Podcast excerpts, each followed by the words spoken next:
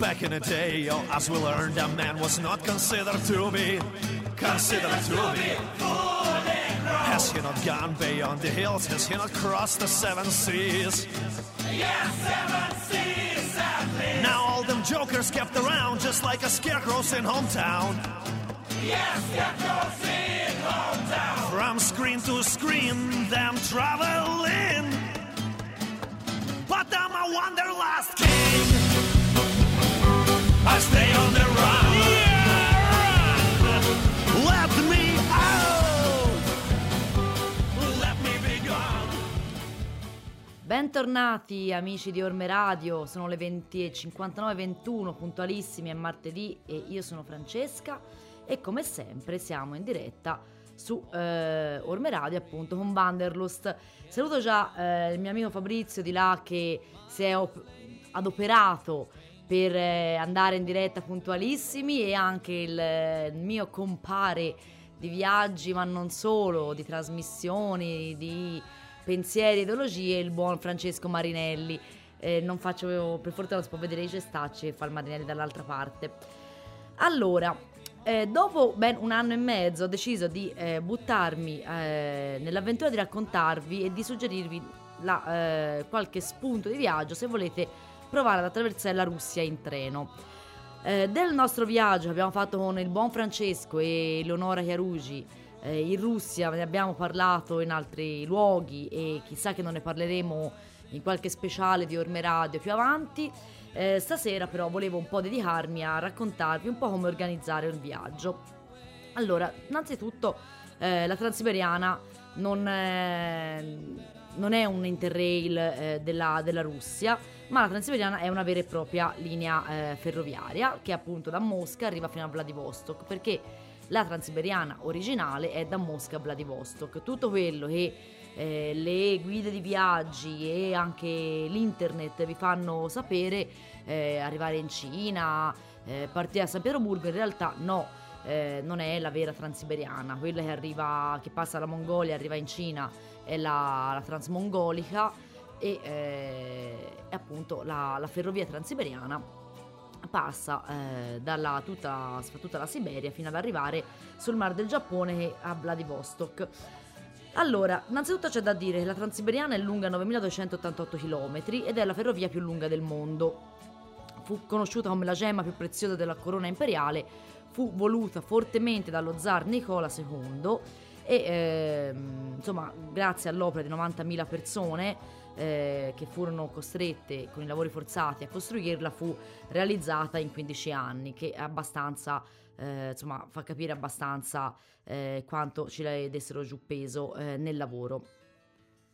Quindi se voi decidete di intraprendere un viaggio in Russia e volete proprio farlo in treno, sicuramente dovete cominciare a organizzarvi molto molto per tempo, perché c'è da dire che appunto non essendo un interrail dovendo acquistare biglietti di ogni tratta singola, è importante appunto capire innanzitutto cosa vogliamo vedere. La Russia è un paese gigantesco, ricordiamoci che appunto ha una parte europea che arriva fino a Ekaterinburg e una parte asiatica che arriva appunto attraverso tutta la Siberia.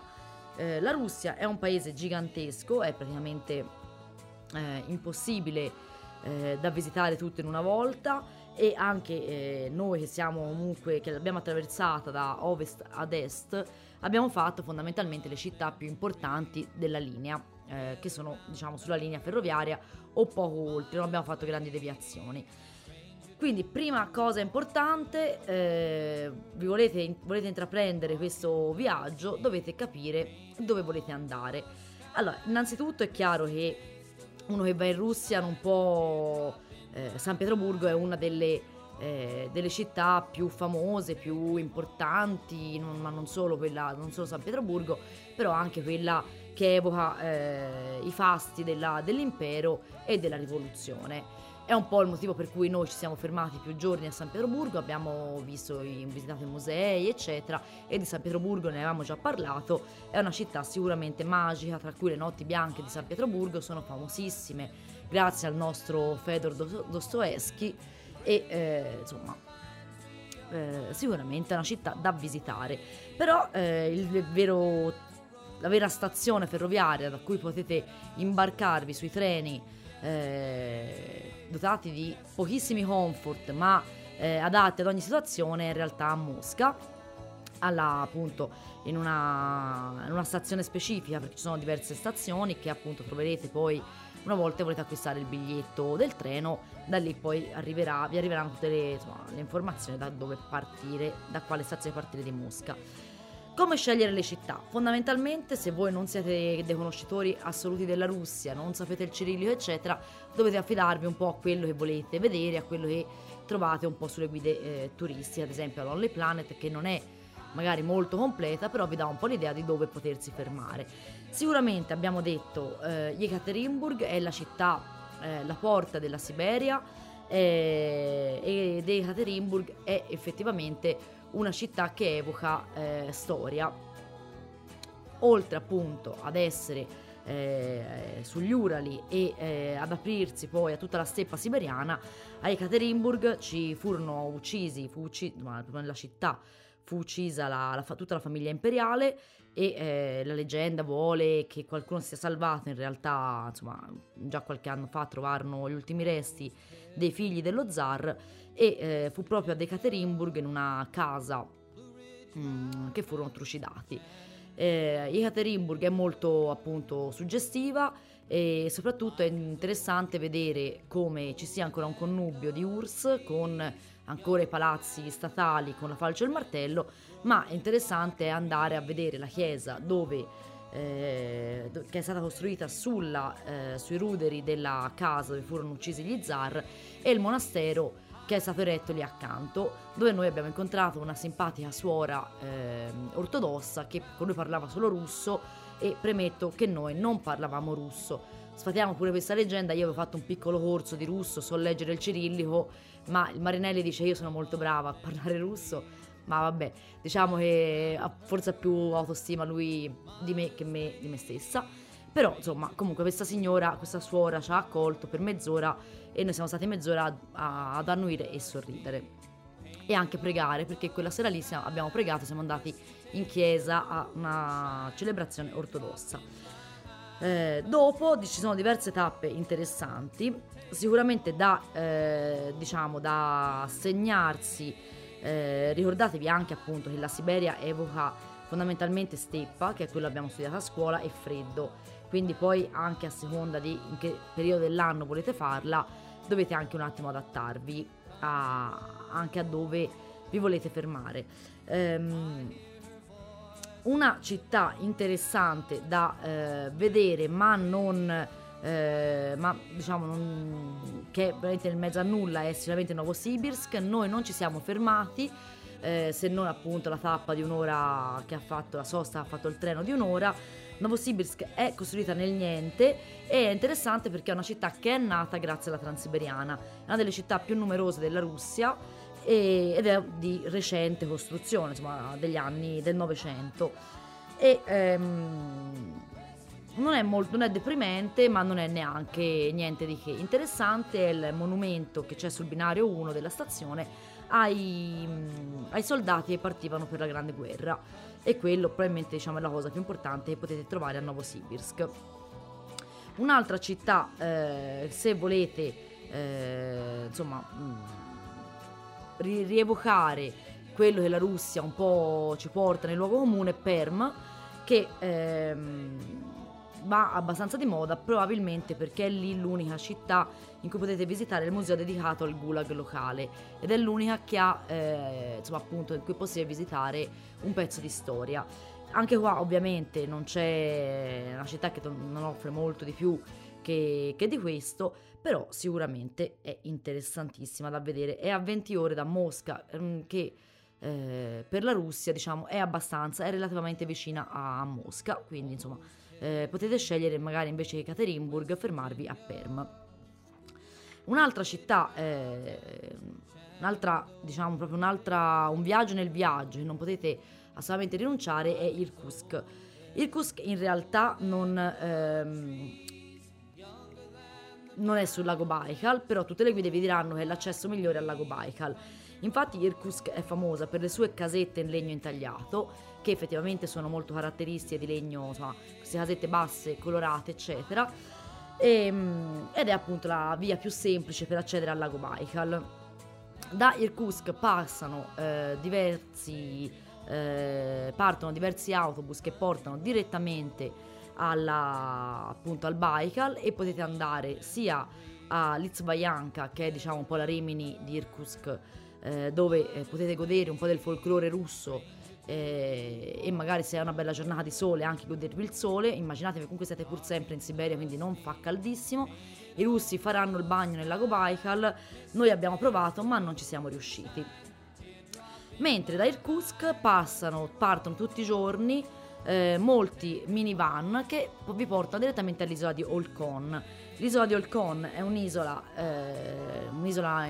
abbastanza famosa del lago Baikal, ha una città, un villaggio che è l'unico villaggio abitato, un villaggio di pescatori, e lì potete pernottare e anche provare a fare anche qualche escursione.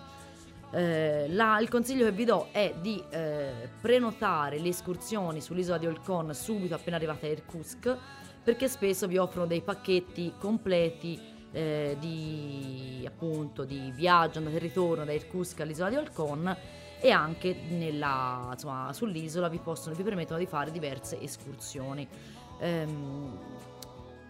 Noi abbiamo provato un po' in modo un po' ingenuo, però in realtà quando siamo stati noi ci fu un incendio, per cui non si potette fare niente di più che una passeggiata nei pressi del villaggio.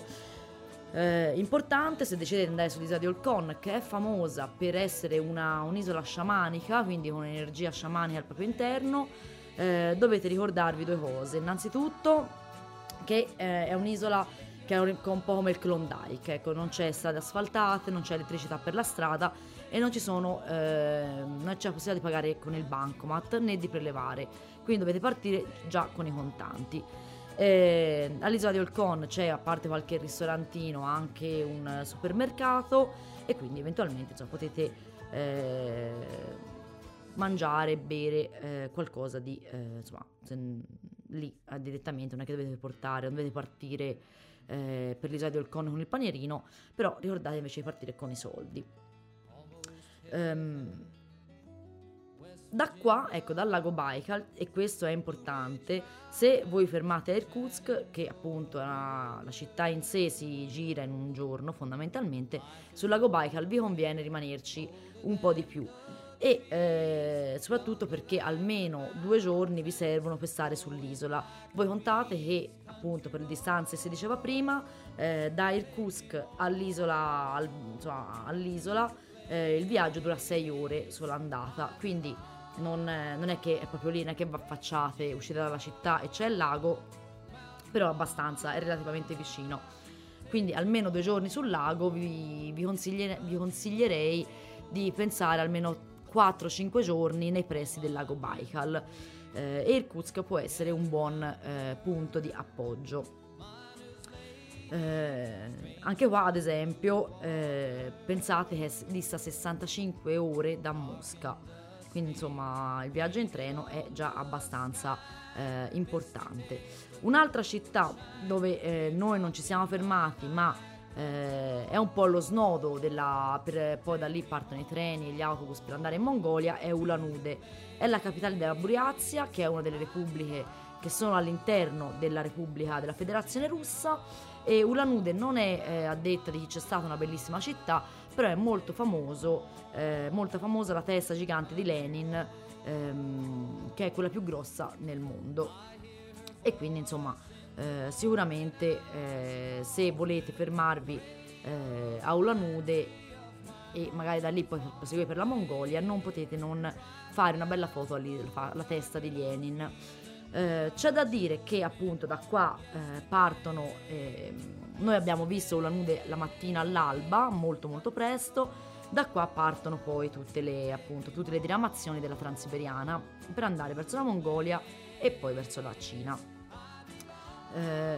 Passato il lago Baikal siete più vicini a Vladivostok di quanto voi immaginate, però la strada è ancora molto lunga, e una città che vi permette di fare una piccola sosta dal treno e magari anche di vedere qualcosa che non siano appunto i vostri amici, compagni sul treno, è Khabarovsk, che è una città a porto, fondamentalmente sul fiume Amur, ed è molto vicina al confine cinese. Tra l'altro, piccola parentesi, da qua Terzani iniziò il suo viaggio in battello in Siberia, e poi nelle altre, appunto, in altre repubbliche dell'URSS.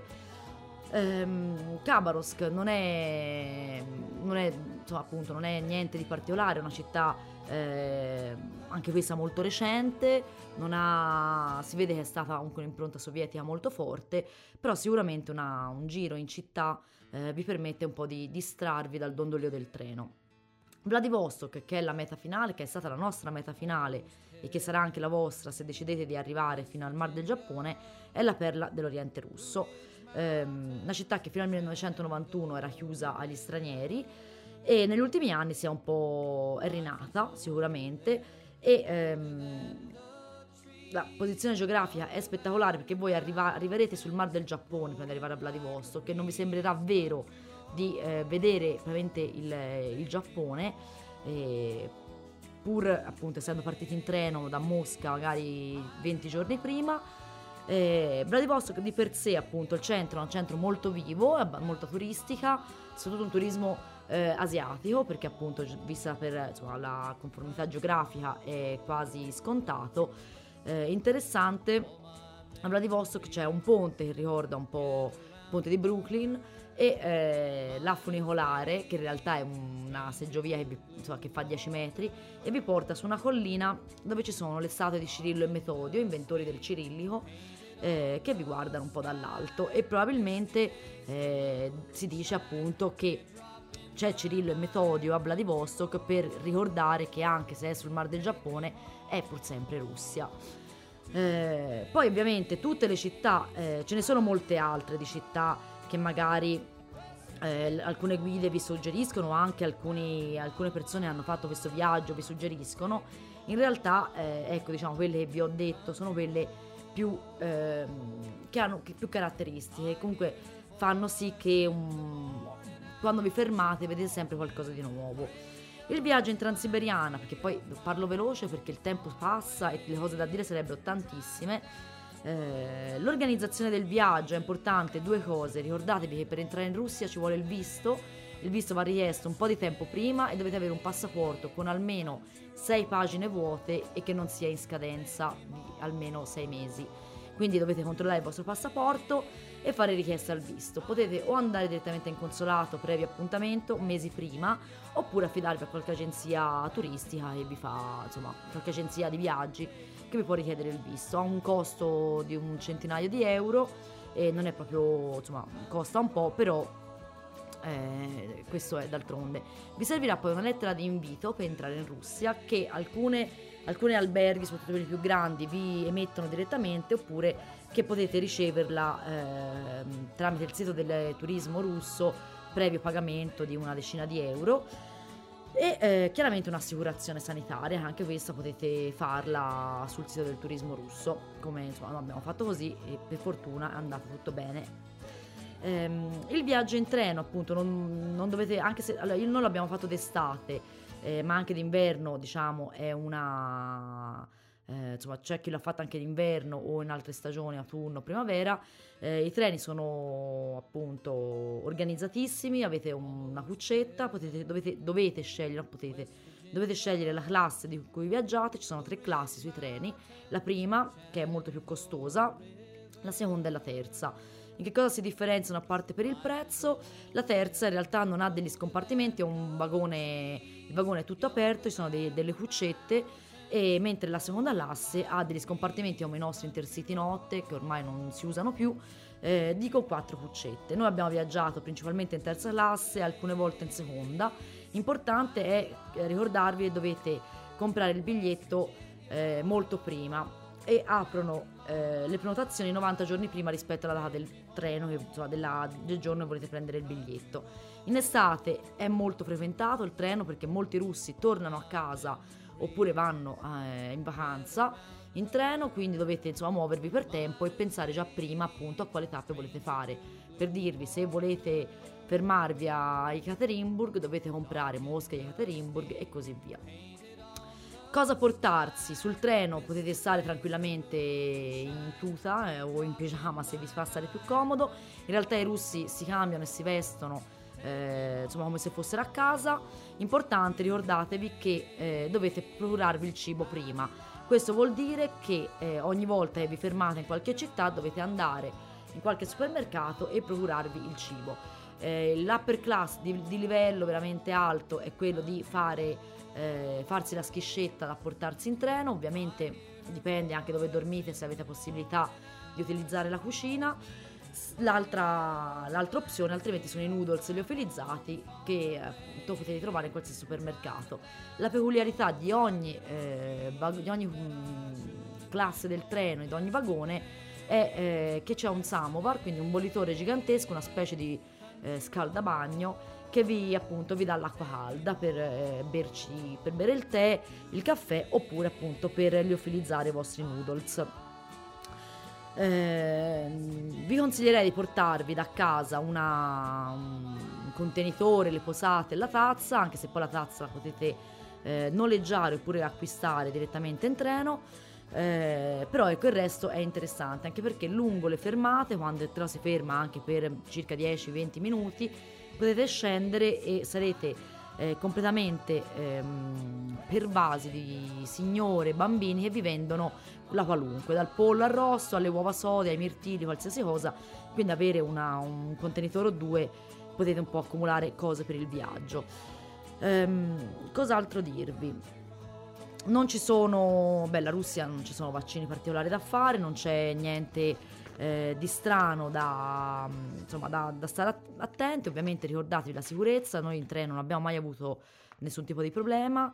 Importante, dovete esibire sempre il passaporto e al momento del vostro ingresso in Russia vi daranno un piccolo foglietto che è praticamente grande quanto una carta velina e anche proprio di consistenza di una carta velina, che però dovete sempre avere con voi, non potete mai lasciarlo da nessuna parte e non dovete perderlo. Quindi questo è molto molto importante, stateci attenti.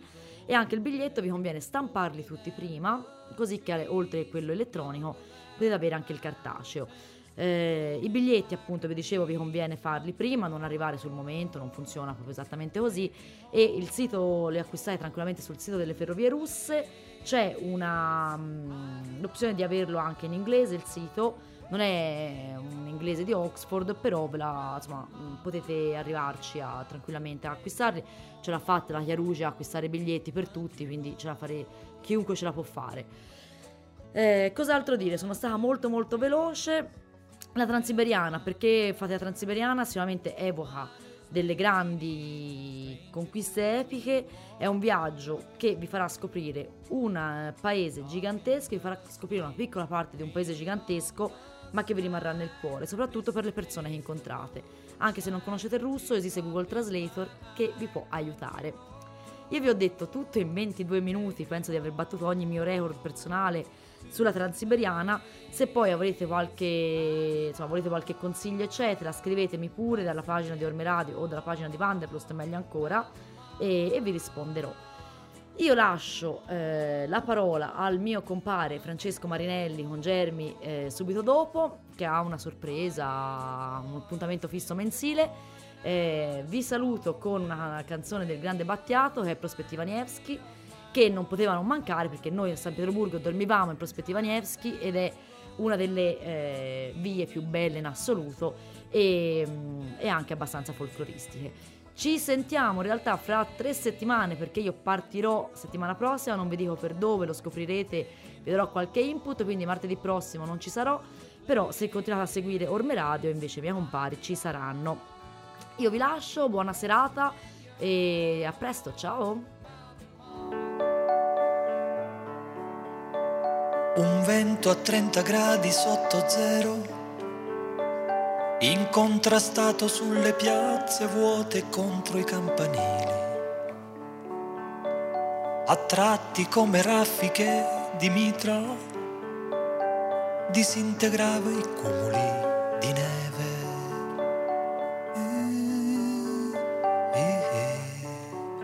E intorno ai fuochi delle guardie rosse accesi per scacciare i lupi e vecchie coi rosari. E intorno ai fuochi delle guardie rosse accesi per scacciare i lupi e vecchie coi rosari. Seduti sui gradini di una chiesa, aspettavamo che finisse messa e uscissero le donne. Poi guardavamo con le facce assenti la grazia innaturale di Nijinsky.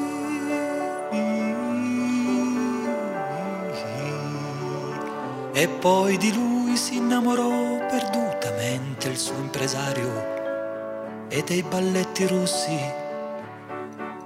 E poi di lui si innamorò perdutamente il suo impresario e dei balletti russi. L'inverno con la mia generazione, le donne curve sui telai vicine alle finestre. Un giorno sulla Prospettiva Nevsky per caso vi incontrai Igor Stravinsky.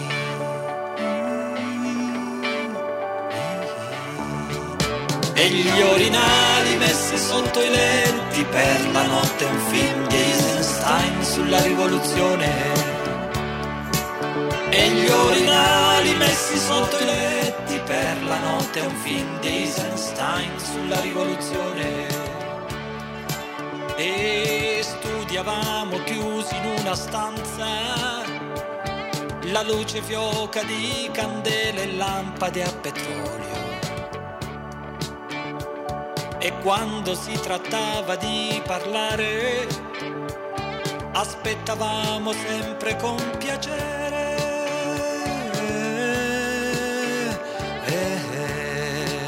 Il mio maestro mi insegnò com'è difficile trovare l'alba dentro l'imbrunire. E il mio maestro mi insegnò com'è difficile trovare l'alba dentro l'imbrunire.